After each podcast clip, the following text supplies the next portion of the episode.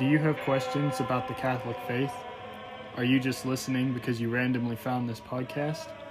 Whatever the reason, we're glad you're listening. From prayer to the Eucharist to exploring the treasures of the Catholic Church, we will talk about the faith in day to day life. This is Seeking Sanctus. Hey, what's going on, guys? Welcome back to Seeking Sanctus. I'm William Mayberry, and today our guest star is Andy Blila, who is a master's student in sacred scripture at the Augustine Institute. How you doing, Andy? I'm doing great. Thanks for having me. Oh yeah, no problem. Love to have you. Um, you want to tell us a little bit about yourself before we start?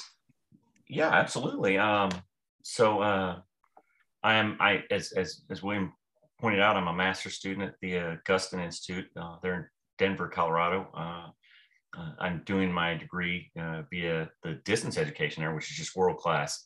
Um, it's a great school, and if you're looking to uh, uh, increase your knowledge of, of, God, it's a great place to start. Um, I'm, I'm uh, married. I've been married for quite some time to my wife. she's a wonderful woman, Robin. She's definitely my better half. I have three children. They're all grown, so we're empty nesters now, and uh, I do have three grandchildren at the at the ripe young age of 50. Um, I recently retired from the Navy. I did 30 years in the United States Navy um, and, and did the whole spectrum there. I was I enlisted first, uh, completed my degree while I was working, and then uh, went through the officer corps as well. Uh, I did first half on ships and then the, the last half on special warfare. So I'm kind of a, uh, a strange chicken there when it comes to the Navy. And uh, when I retired, I, I I came back to Austin, Texas, and here's where I am now. Wow, that's interesting. Uh, I didn't know how long you served in the Navy. I had heard that you had served in the Navy. So, with thank you for your service to oh, our country. No worries. Absolutely, it's my honor. Uh, while we're on the uh, asking you about yourself, uh, what made you decide to study theology? You know, it's a strange course. I'm really glad you asked that question. It's a great question. Um, you know, I think uh, anybody in the military that's seen any kind of combat is definitely aware of God. Uh, it's it's it's weird how uh, some of the things like that can can bring you closer to God. Um, but I was cradle Catholic, uh, raised born raised Catholic, and uh, you know always had a tickling to want to learn more uh, than than what I knew. And and we'll get some of that when we in the topic. so I don't want to give too much away here, but when I retired, you know, I just, uh, you know, sometimes you can you can feel God kicking in a little, just a little kick.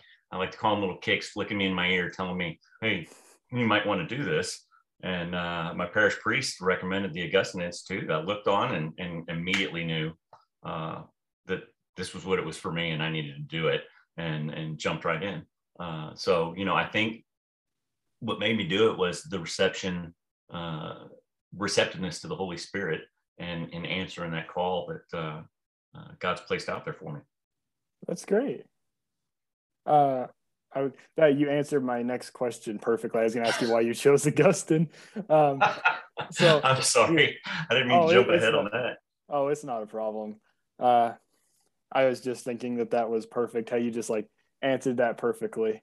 Um, I so uh, before we jump in, I just want to say one more time, thank you for your service. And I think it is wonderful how you're studying uh, theology and sacred scripture now.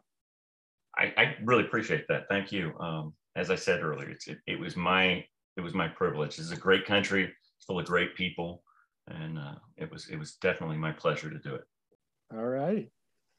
Uh, well, uh, I think we'll just jump right into the topic. Uh, today's topic is evangelization, why it's important, and uh, some practical tips on how to do it. So, uh, why don't we just start with the uh, basic opening question? Could you tell us what evangelization is?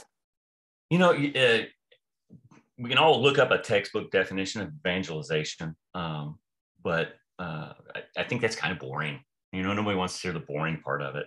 Um, so, you know, evangelization is just you know sharing uh, your our, our, religion with other people and you know it, we, we have to realize that it is uh, it's got a purpose, it's got an aim, and, and we're trying to uh, convince people to to to become people of God.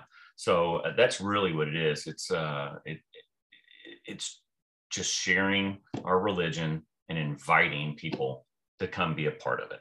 And, and that's really what the Christian life's about. So I, I kind of I kind of really think that evangelization is just the Christian life.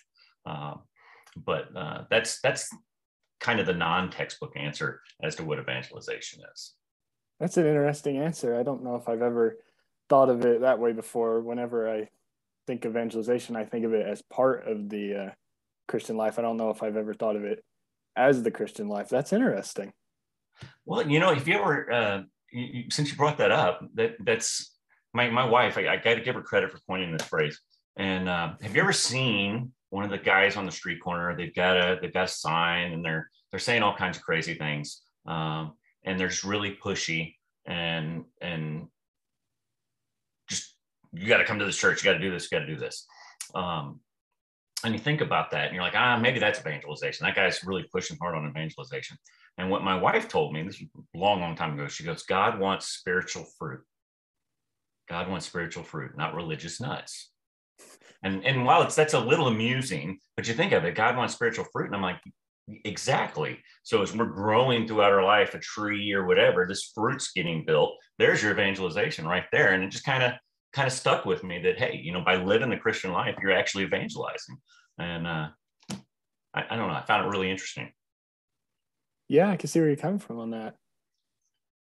That I can't say I've ever personally seen uh, the people you were using as an example, but I can picture that now. I, I can understand where well, you're coming from.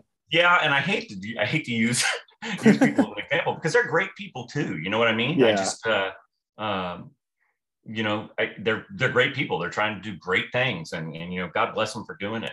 Um, and it works for some people. But that was my traditional idea of what evangelization was, and I was like, you know what? There's got to be a better way to to to do this where it doesn't seem like you're trying to be a salesman. Yeah, I can see that.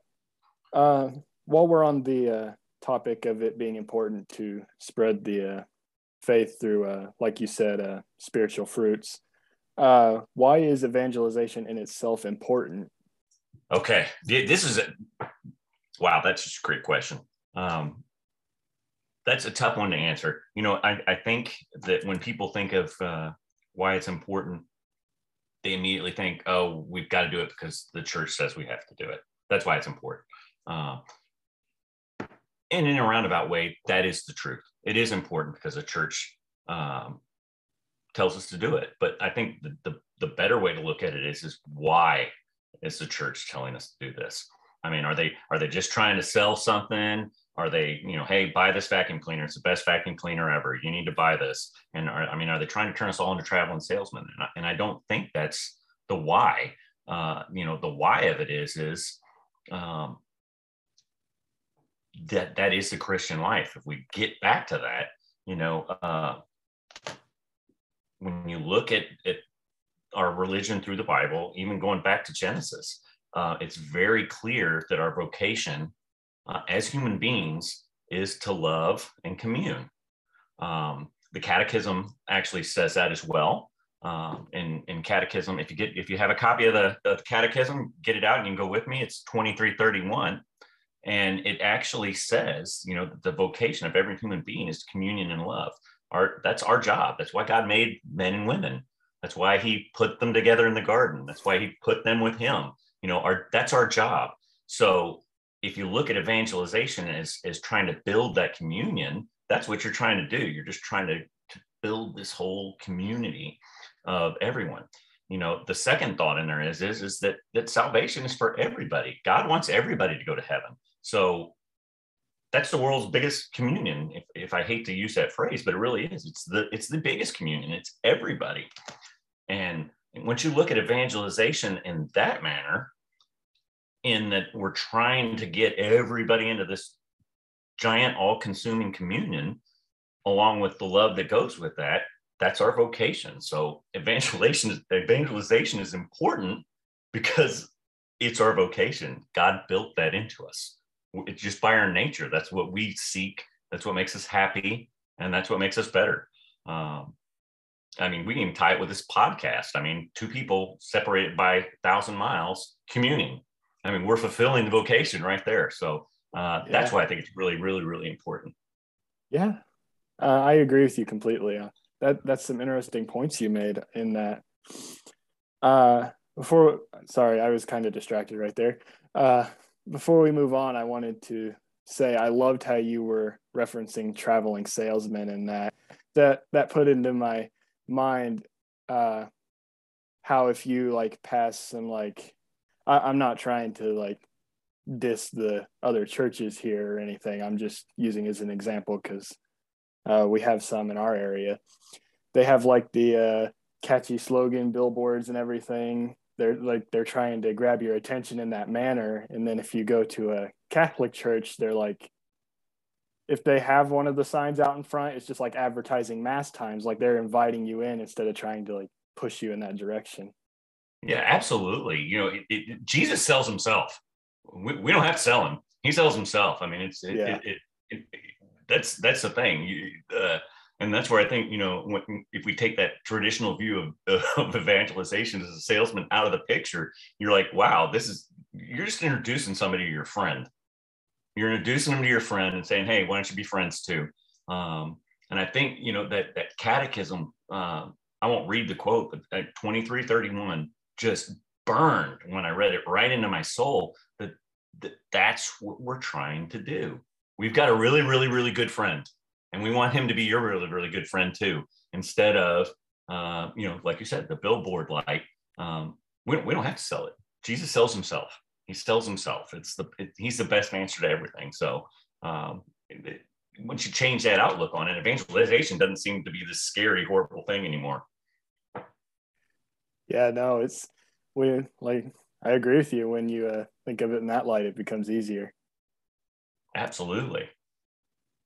Uh, well, that kind of leads uh, right into the next question I have for you. Uh,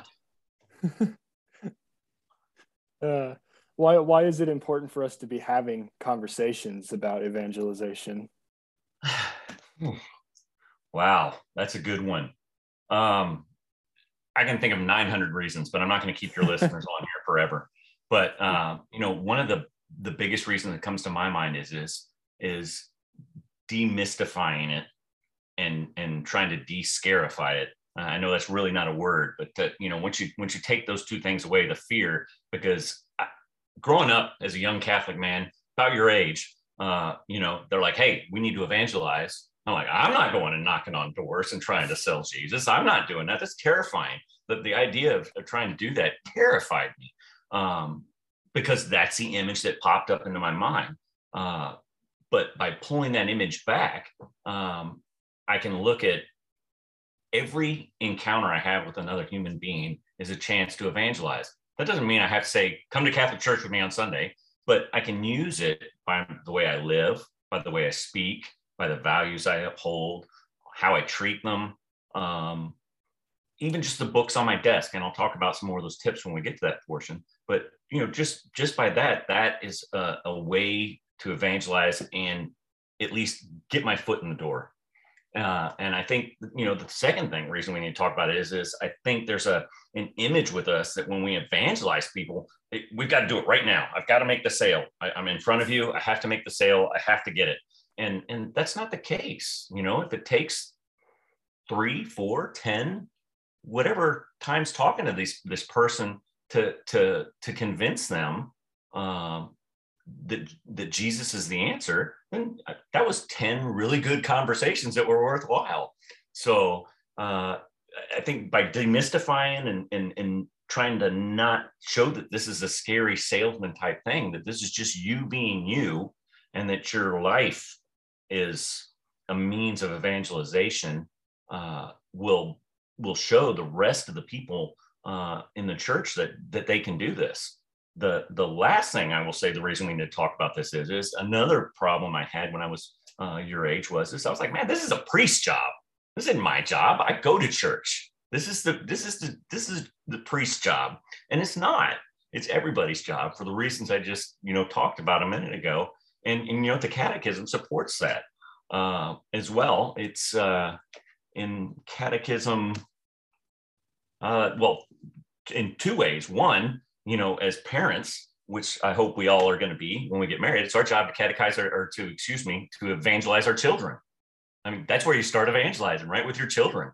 Uh, and then uh, it's also uh, necessary for us to do it to the to the to rest of the world. They actually have in Catechism 907 actually talks about the fact that it's it's the job of the laity, you and me, the regular regular Christians, to do this. So, you know, we need to talk about it because it's our duty, it's our job, and it's not scary and it's not a sales pitch. And if Jesus is this great answer, we should want to share this with everybody else because we want everybody else to realize how cool Jesus is. Um, so no, those those are four of the reasons I think we really need to talk about evangelization. Yeah, those are some great points. Uh, honestly, I never have thought about uh, parents evangelization. Like I've I've heard some of the other aspects you were talking about, but you don't hear about uh, evangelization starting with parents as much as you do like uh, with the church itself. So that's a really mm-hmm. great point. Mm-hmm. Well, I think we all forget uh, before you get to your next question. I think we all forget that we're all born little pagans. I mean, we all are. we're all born little pagans. Um, I mean, kids are babies are uh, uh, are selfish little things. All they want is their food to be picked up. I mean, we're selfish little pagans. So you know, the, the fact that we turn out good is because we had great parents that evangelized us. And uh, but and and I think that goes to the to the point that you know once you think about it that way, you're like, oh, this isn't such a tough thing to do now because I've already done it. I've already done it. And I've already done it with the most important people on the planet, my children, or your brother, or who else. So, yeah, evangelization starts at home, just like most things. Absolutely. Thank you for making that point. That's a that's a fantastic point. Thank you. Well, the you know I can give you the textbook answer, uh, and I, and I've actually talked to your mom about this one. You know, the textbook is is you you know you can't tell somebody else about your your religion if you don't know it yourself. If you don't know it yourself. And uh, I, I have a theory. Um, this isn't church doctrine or dogma or anything, but I have a theory. You know, when when the, when the Reformation happened um, back in the 1500s, there was a lot. I, I, I, I can see, you know, in the study of the history and in my classes, there's there was a there's a knowledge gap that came with the laity um, in the Catholic Church and I grew up, I was lucky enough, I grew up in a military diocese. My dad was uh, military as well. And they maintained Baltimore Catechism long after uh, Vatican II had taken place, uh, which was both good and bad, um, because we should have jumped on Vatican II. That's for another podcast. Uh, but, you know, growing up, I grew up a cradle Catholic, and I kind of feel that with the, the CCD process that I went through as a young man, and a, and a child, I didn't get a lot of our faith. Uh, as an adult reading the catechism, when I'm surprised by things that are in there, that that that shows me that there's a knowledge gap. And and and it and it made me think, you know, how can I talk to somebody else about my religion if I don't even know it? I mean, how much I didn't know. I joke with your mom all the time about uh, I'm such a bad Catholic because I'll, I'll read something else. Um, and and I'm just kind of joking, but you know, if you had asked me, uh, for instance, to explain the Trinity the, or the doctrine of the Trinity uh, to anybody, anybody on the street, you know, 20 years ago, I'd have had a heart attack. I'd have, I'd have been in a, in a realm of fear that I've never been in before in my life because I couldn't do it. I couldn't do it. And that's one of the very basic tenets of our faith is the doctrine of the Trinity. Um, if you'd asked me to name 10 saints, eh, I'd probably been pushing it uh, to get 10 out. Uh, so, it, and I see this in a lot of, uh, a lot of cradle Catholics, but if you fall on a bell curve on that, you're going to get, you know, the average knowledge, then the great knowledge, and then people that are on the far end. But if we want to go out and spread our faith to the other people, we need to have we need to have the basic tenets down. We need to know our stuff. So when I say that I think you need to evangelize with Catholics first, we need, we need to be having these discussions like we're having. We need to generate discussion. We need to get into the catechism. We need to get into the scriptures, uh, read it for ourselves, ask those questions so that when we are confronted or uh, by, by somebody of another uh, denomination or, you know, hopefully somebody strikes up a conversation with you and wants to talk about God because they want to know why you're always walking around with a smile on your face. We're able to give them some stuff. This is why I'm happy. This is why I'm happy because I'm I'm, I'm a believer. I'm a Catholic, and uh, you know, one of the I, I was teaching RCIA uh, a couple weeks ago, and um, somebody asked me, they're like, "Well, when are you going to tell us about the three gods you worship?" And I was like, "The three gods," and they're like, "The Trinity. You know, the Father, Son, and the Holy Spirit. They're three gods, right?" And you have to be able to, you know, you have to be able to, to talk about that intelligently to somebody else and and be able to define it enough so that they feel comfortable they know what you're talking about and they're intrigued. So that's kind of what i mean by starting with catholics is we need to make sure we're on point before we go jump out and start telling everybody else what we believe. And god help us we don't want to say something wrong. No we don't want to do that. Definitely don't want to say something wrong because then nobody's going to trust us ever again. Yeah and I mean, I feel like that's another reason people are nervous about evangelization. Those, like the people who want to do it, like they're afraid they're going to mess something up. And then people won't trust the Catholic Church because they gave them a wrong answer. Absolutely. And I think that's a justified fear. I really is. But you know, it goes yeah. back to the, the old answer, which is, is if you don't know, hey, I don't know.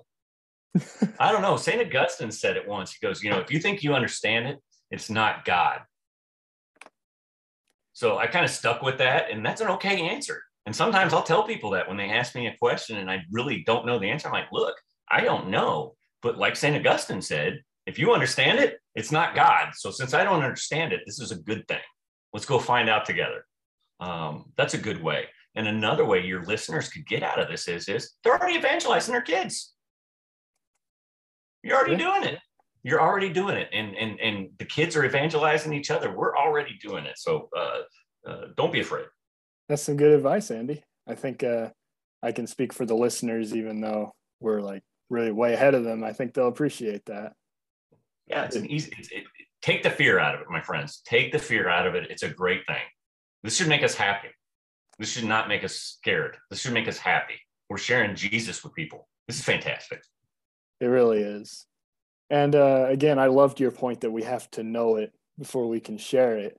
And I think that the the basic place that that would start is there there would be two. There'd be at home, like we talked about earlier, and at mass, where we'd we would learn from it. And that can be hard to do. There's a my parish, uh, my parish's previous bishop retired but I heard a story about him when he was still uh, our bishop, where he was at a mass once, and before before I continue, I'm not calling anybody out here. I'm not making fun of anybody.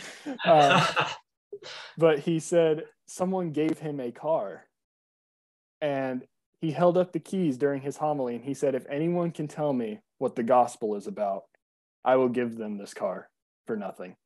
And no one could tell him what the gospel is about. Isn't that frightening? Isn't that frightening? And, and we're and and I'm with you. I don't use this to call anybody out. I am one of the Catholics that I was talking about. I was yeah, one of those guys. I am as well. And I think once we realize that we're that Catholic, we need to do it. Um, you know, I challenge anybody to talk to a Protestant friend. My brother, uh, my brother, prayed for him, left the church and and, and ran to a, um, a Protestant denomination, and he can quote verses out of the Bible like left and right. I mean, I can spit out a topic and he can spit it. Um, do I think that makes him better or worse? I, I don't know. I would love to see Catholics that could do that. Uh, Dr. Barber, one of our professors, said, you know, if you want to get to know Jesus, you need to read the Old Testament. That, that's something Catholics need to hear. That's great advice. That's great advice. It's given me a huge new appreciation for the the Old Testament. And uh, but you, you hit the nail on the head. We need to know our faith. We need to be able to do it, not to defend it, to share it, to share it. Uh, defense comes later, but uh, uh, and we can talk about that in a different one. But yeah, we have to know it. And and you're right. It starts at home. It starts at mass. I would love for a priest to jump up that because I'm paying attention now because I want to get that free card. I was paying attention before I teased. Yeah, I mean, like I, I'm one of those Catholics too. I have sometimes I think part of it is my restless nature. I, I can't sit in one place for very long, but that's definitely not all of the problem. I have trouble paying attention as well sometimes, but I try to make an effort because how cool is it that you're listening to the entire history of the human race at Mass from beginning to end? Well, not end, but from the very beginning, you get to listen to it at Mass. Amen. Amen. And have a guy who's educated explain it to you. I mean, the only thing that would be better is if Jesus was doing it himself, but uh, we'll get that eventually, won't we? Yeah. Well, speaking of uh, lay people and the Catholic Church.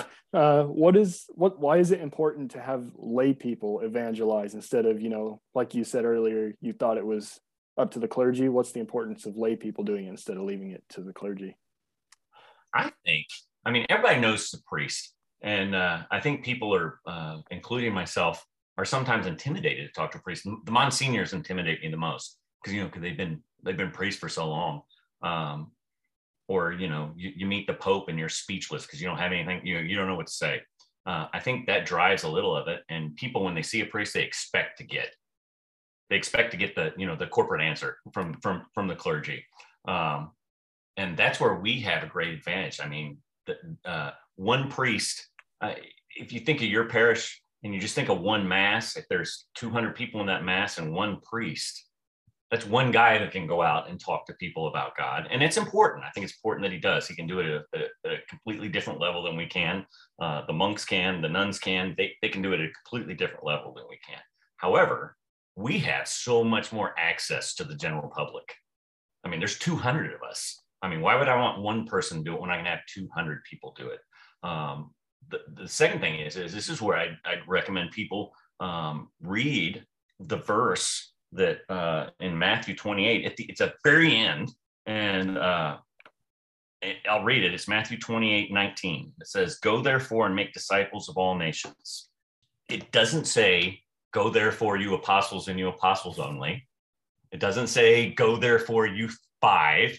He says, Go therefore. He's speaking to us today through those words. And, you know, that's instruction from the head guy I mean, you want you want anything better, you're not going to get it better than that. This is instruction straight from the top. Uh, it's not diluted. It's it's straight from the top.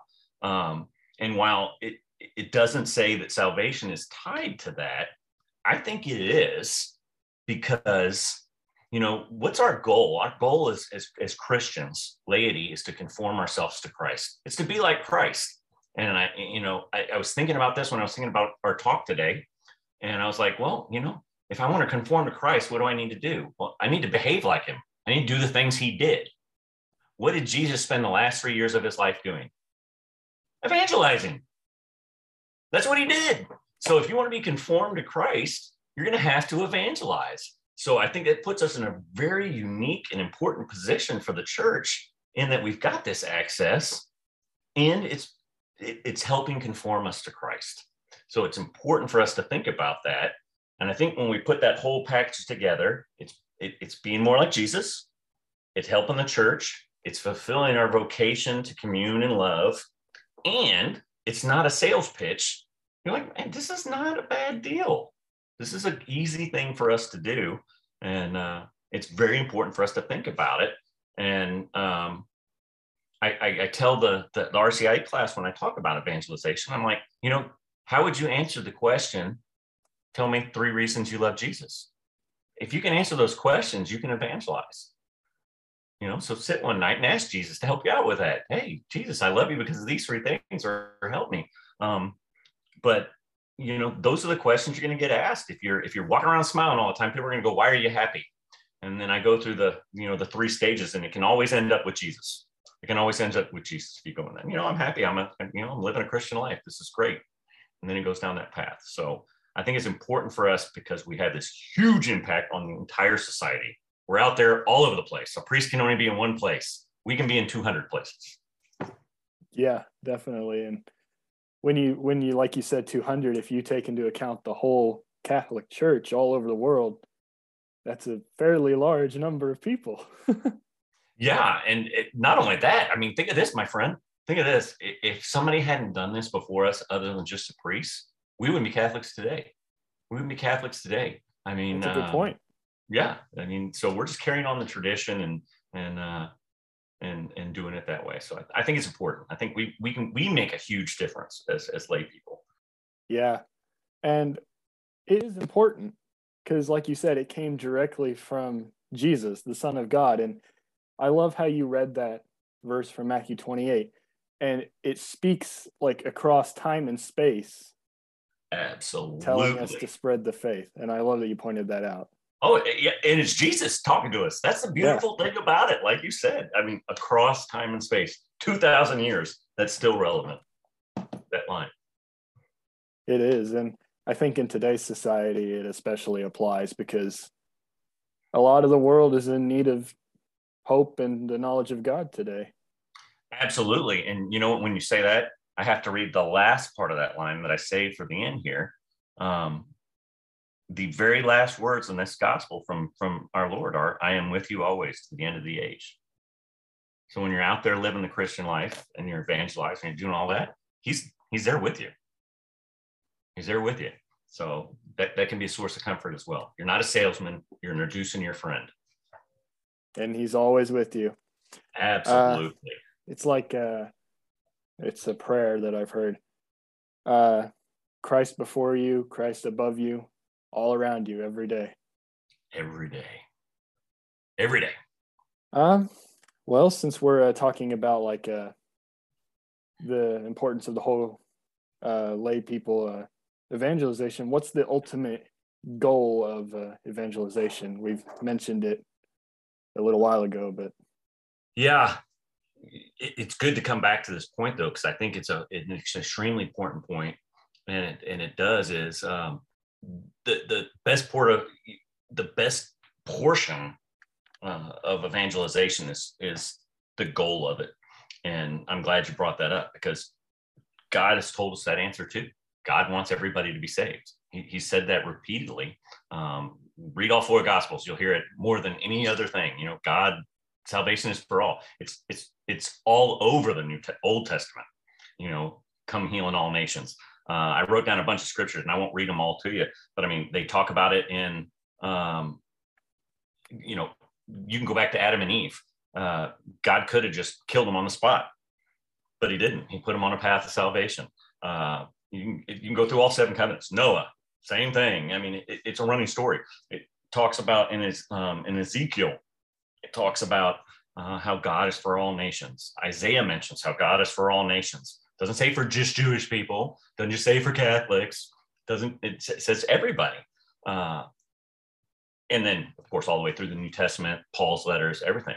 So the point of evangelization is bring everybody into the fold and fulfill that vocation for humanity. Um, while it did come from the catechism, it, it doesn't say the vocation of Catholics. It says the vocation of man, meaning the race of human beings, our vocation is to commune in love. So that is the goal of evangelization, is to make the biggest communion we can make possible. Um, and nothing, I think it's safe to say, uh, it's just my opinion, I think nothing would make God happier than for every human being that ever lived to get to heaven. I think that's and and I think that's when you when you think of it that way, it makes evangelization that much less scarier. That much less scarier. It's a it's it's just the goal is to fulfill that communion, that vocation to communion and to love, and introduce our friend to the world. And if you've got a cool friend, we want to share him with everybody anyway. So, yeah, and I mean, Jesus is just about as cool as you can get. I, I agree with you. I agree with you. And uh, you brought up a, a point in there about making evangelization less scary.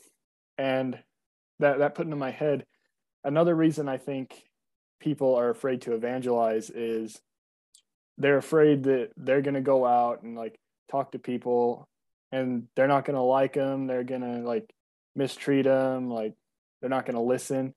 And something that I've learned is there will always be a few people who are not going to listen, who are not going to like what you're saying. But even if they don't, most likely they will at least respect you for putting your opinion out into the world. Absolutely.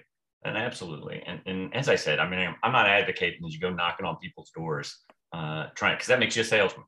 Um, and we get to the tips, I'll talk to those. But I mean, you know, just you're living your life. You're going to do that. And, and like you said, there's always going to be people who don't uh, want to listen. There's always going to be people, Jesus mentioned it's going to be hard too.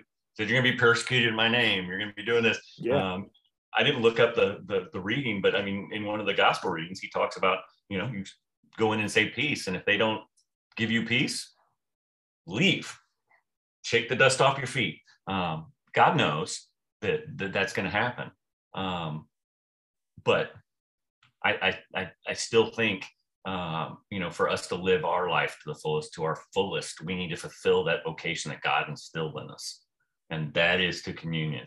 And and uh, when we get to the tip section, I've got ways that'll make you feel like you're not being a, uh, uh, used car salesman and make people feel better about it. Yeah, those, uh, like you said, the vocation to communion and love.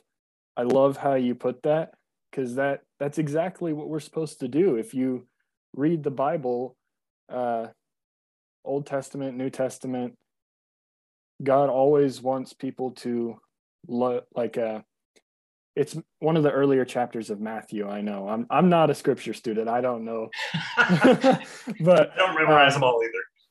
He he says, uh, "You have heard, love your neighbors and hate your enemies, but I say to you, love your enemies and love those who persecute you."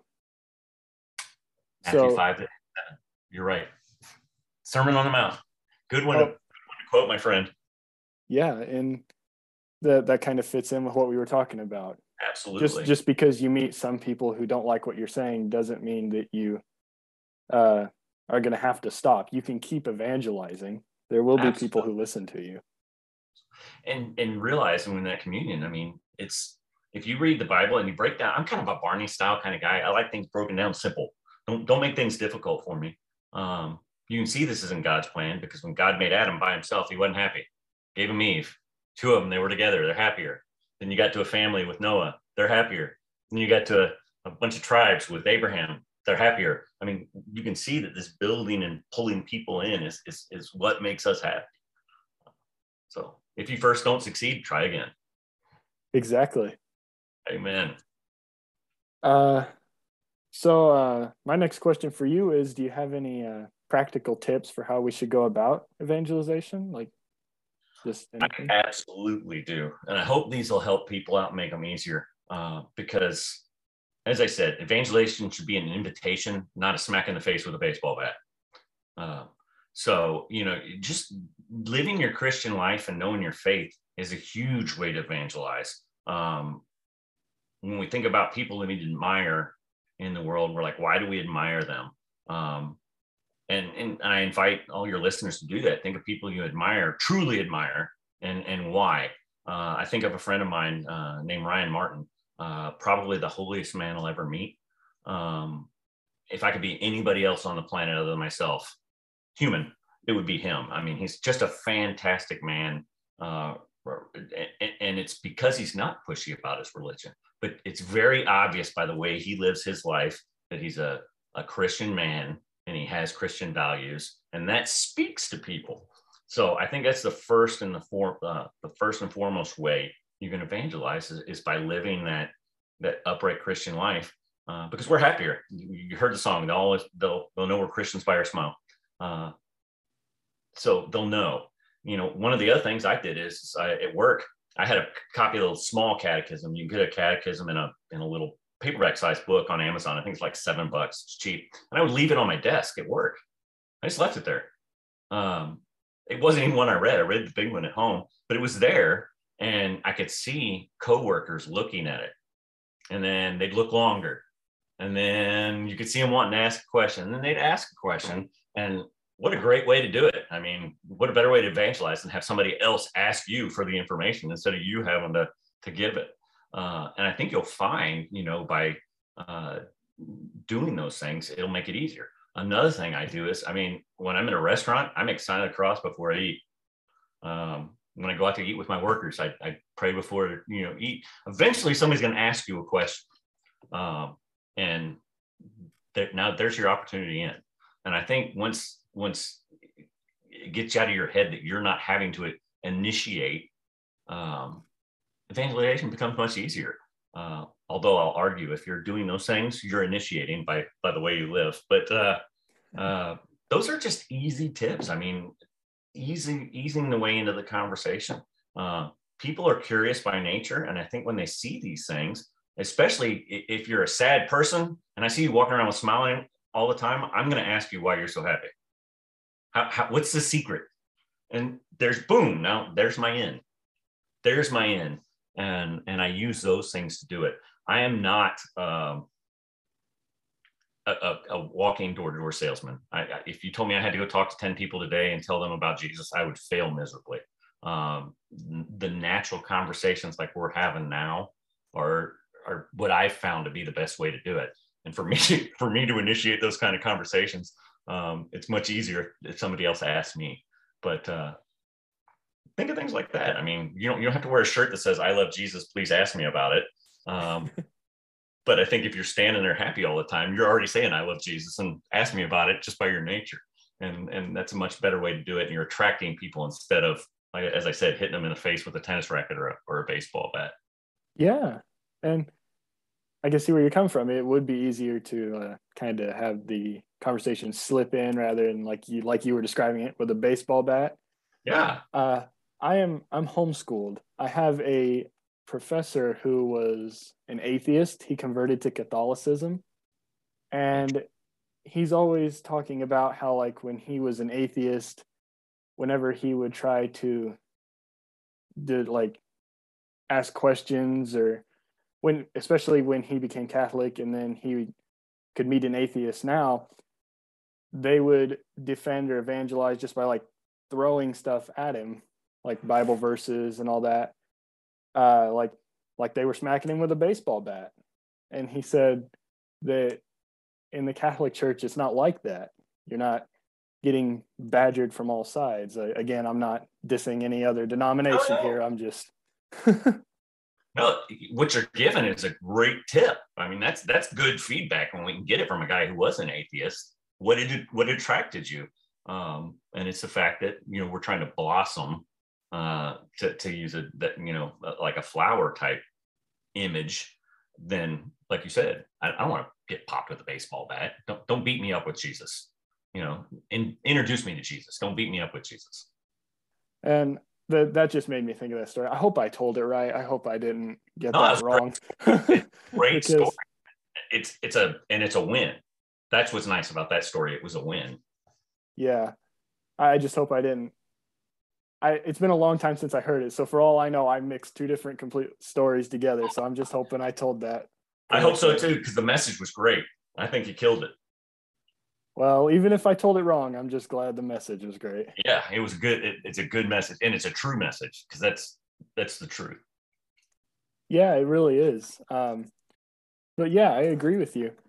And we've been doing at my house we've been doing the bible study on matthew from augustine by dr gray and uh, dr barber. Yes. And there have been like you said it's way too complex to be made up. They have pointed out connections to old testament scripture passages that i never would have thought of in a million years. It's far too interconnected. I mean we couldn't make up this story.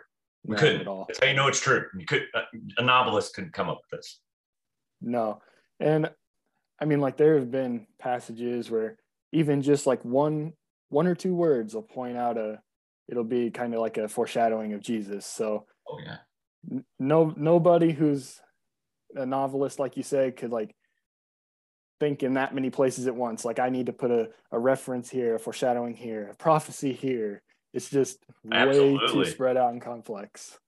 And it's written by 73, at least 73 different people to all yeah. interconnect as much. It's, it's amazing. It'll make your mind hurt, keep you up nights. You think about it. Yeah, it's it's kind of fun to make the connections though. Like when you learn about it or if you notice something, you you can absolutely. Yeah. Maybe you'll be a scripture student. I like where you're going here. This is good stuff. well, you never know. Amen. Amen. Well, speaking of uh, scripture and the catechism, do you have any other recommended resources for evangelization? You know, um, if you're if, if if you're afraid to uh, if you're afraid to kind of talk about the faith, um, Dr. Elizabeth Klein wrote a real really great book. It's called "What Every Catholic Should Know About God." Uh, Dr. Elizabeth Klein.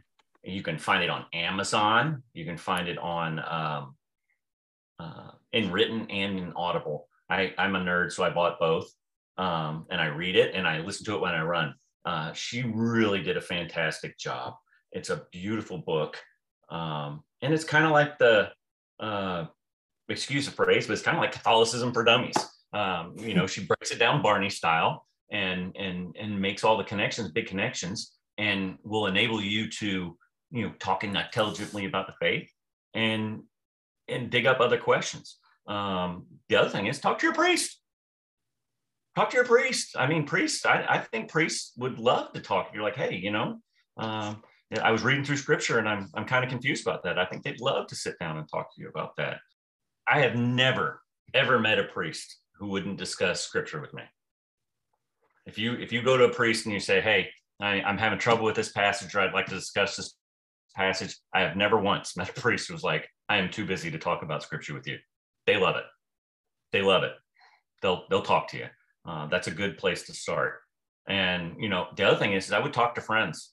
I mean, conversations like we're having are great. You know, what has worked for you? What has worked? I don't. That, somebody asked me once, "Is there a wrong way to pray?" And I'm like, I don't know. I haven't found it yet. If there is, um, I kind of feel like that about evangelization. If you go out there with your with the right spirit, um, I don't know if there is a wrong way to do it. If you're if you're introducing somebody to your friend, do it the way that's natural for you. Yeah, I mean, you don't want to you don't want to go and sound like you're reading from the textbook right in their faces, right? No, absolutely not. That, then you'll feel like a salesman and you won't want to do it again. Be you, introduce them to your friend. Yeah. Uh, I have kind of a personal question for you. Absolutely. What, what is your uh, favorite Bible verse? Your favorite oh scripture God. verse. You're trying to ask me what my favorite child is. That that's that, that's kind of terrible. That's a uh, um I've got three short ones I can think of that I think about a lot. Um, one's real obvious. The Road to Emmaus by in in as told by Luke. Um, it's in Luke chapter 24, 13 through 34, I believe. But the Road to Emmaus, because uh, um, if you read that story and think about it, it's a description of the mass. It's it's a, it's a straight description of the mass. You're walking down, you have readings. They tell about the readings. It's the world's greatest Bible study. You're getting Bible study from Jesus himself. I mean, what I would do to be a fly on the wall for that conversation. And then at the end of it, they do the Eucharist, and it, and it really highlights Jesus's real presence in the Eucharist. So, I mean, that's just what a beautiful passage. It's just every time I'm sitting in mass, if I if I get distracted or I feel bored, I think about that passage, and uh, and it really makes me uh, focus.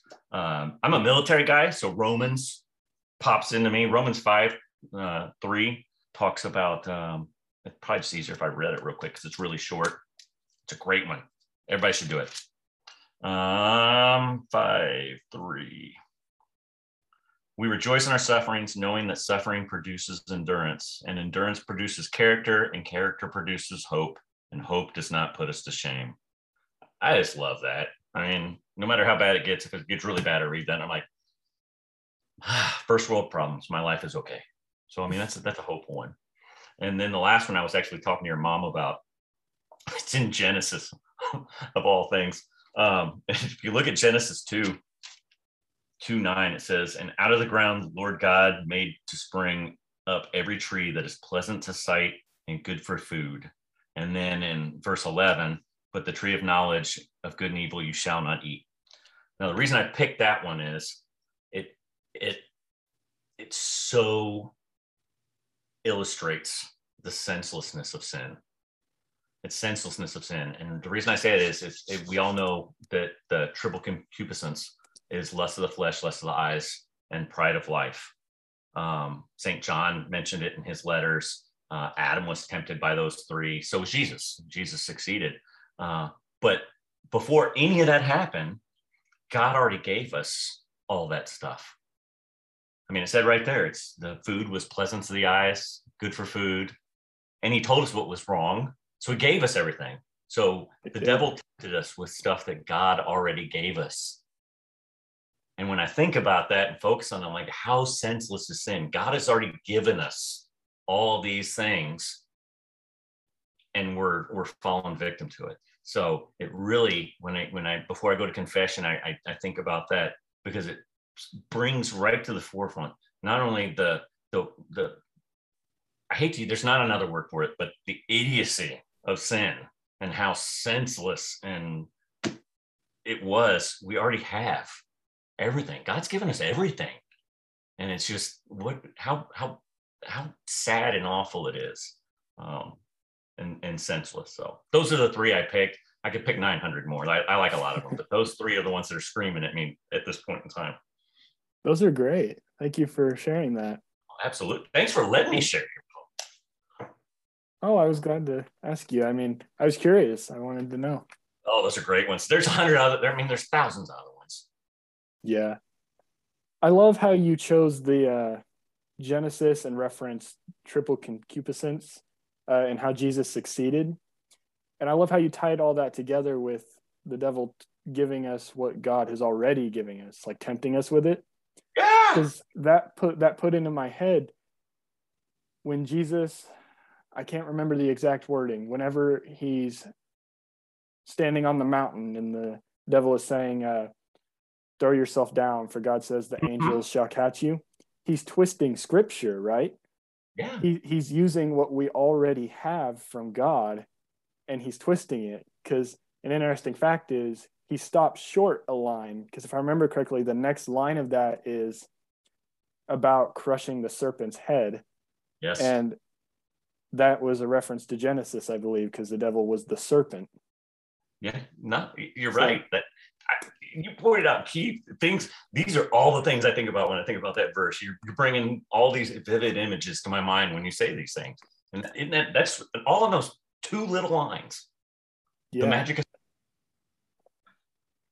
yeah, it's one of my favorite ones. Um, definitely, I'm glad you got that in there too, because that's that. I think that's the whole point of it. I think God trying to tell us in the second chapter of the first book how senseless the need for salvation history is. Now, I'm glad he did it because I'm glad we're going to we get that. But you know how senseless it was. He'd already given us everything, and it just it puts sin in a completely different perspective for me, um, and and makes me even feel worse when I do it now. So, uh, yeah, I can see where you're coming from on that. I hadn't really thought of it in that light before. I hadn't put those those two phrases together to think of it like that. That's a good point. I mean, you have everything. You don't need to be tempted by what you already have. Exactly. Doesn't that just blow your mind? That just blows yeah, my mind. It does, honestly. It just blows my mind. And we still do it, which blows my mind even more. And I'm including myself in that group. Yeah. I mean, me too. I'm not excluding no, myself all, from that group either. We all no, have that all, problem. We all are. That's and it's just shocking because I can read this to you and I'm sure it's gonna, you know, uh, senseless yeah. I have one more question that I almost forgot about for you, actually. I got another answer. Uh, why is it imp- so? Whenever I did the introductory episode of this podcast, I pointed out one of my goals is to try to get more youth involved in ministry because, mm. uh, like, we're going to need the younger generation of the church if we want it to continue, and it should. So, why is it important to get youth involved in evangelization? Well, you know, the obvious answer is is uh, you know, you guys are our future. If we don't if we don't capture the youth, um, you know, that we're not going to succeed, uh, and we already know we will because God's told us we will. But uh, you know, the youth is our future, and that's where our investment needs to be. And you know, if if if we can get youth evangelizing early, I mean, you've got a good 20 25 years more to evangelize than I've got left on this planet, hopefully. So, I mean, that that's the second investment of it. The the other thing that strikes me is, is I was up reading one day, and uh, I've got a couple tattoos, and uh, I, I usually like to cover them up when I'm at church, but for some reason I had them out, and uh, and a young man mentioned to me, you know what? I I, I didn't think I, I was thinking that I wouldn't go to church anymore until I saw your tattoos, and I realized Jesus is cool. Um, and I think that's the biggest reason we need to capture the youth because Jesus is cool. Um, the problem is, is I'm a 50 year old man. I'm no longer cool. I'm, I'm a dad and I'm a grandpa. I'm not cool. You're cool because you're a kid, uh, not a kid, a young man. Uh, and you're still in the cool stage. And that's the fire we need to get to Jesus because Jesus is cool. If I tell you Jesus is cool, I'm an old man just spewing stuff at you. But when you say it, it carries a weight that I can't give to it uh, because the, youth has that weight and has that that power in them to do that. So I think it's really important to capture and get the youth to do this because you bring that energy and that credibility that we adults can't get anymore. It's a good point. Uh, I'm not trying to like uh, say you're not cool. I'm just saying that that was a good point that you made. Yeah, well, it's, and I tell you what, the other thing is, is you guys, uh, you guys, the youth, the young, fire up we older folk when we see you enjoying Jesus and all that, it makes us remember how how cool it is and, and that it's this is a good thing. So you know, there's the last end of it is is you you're the service you provide for us is amazing as well. So I, you guys have got all the power to do it. So that's why I think we need to mobilize you because you guys have the power. Well, that's a good point. Thank you. You're welcome. And when when you said that, it reminded me of the uh, gospel verse where Jesus says, Let the children come to me, like he's referring to the younger generation. Absolutely. He, he wants Absolutely. everyone, young and old, to know him. He wants us all. He wants us all. Well, uh, that, that was my last question, honestly. Absolutely. I don't have any others. don't worry. That was great. I appreciate you having me on board. And uh, um, I hope if we reach one of your listeners, that's a good thing. Yeah, it is. Well, I want to thank you for coming on. And I'd love Absolutely. to have you again if you'd want some time. Absolutely. Hey, I had a great time. I enjoyed the conversation and I, I'd absolutely love to do it again. I would too. I enjoyed this a lot. We'll make it happen. Um, we will. Excellent. Um, to our listeners, I will put the notes to everything in the show notes. I'll put the Bible verses, I'll put the catechism references, and the uh, book that Andy mentioned by Dr. Elizabeth Klein. I'll put that down there as well. And I want to thank all of you for tuning in and listening to this. And we will see you all next time. This has been Seeking Sanctus.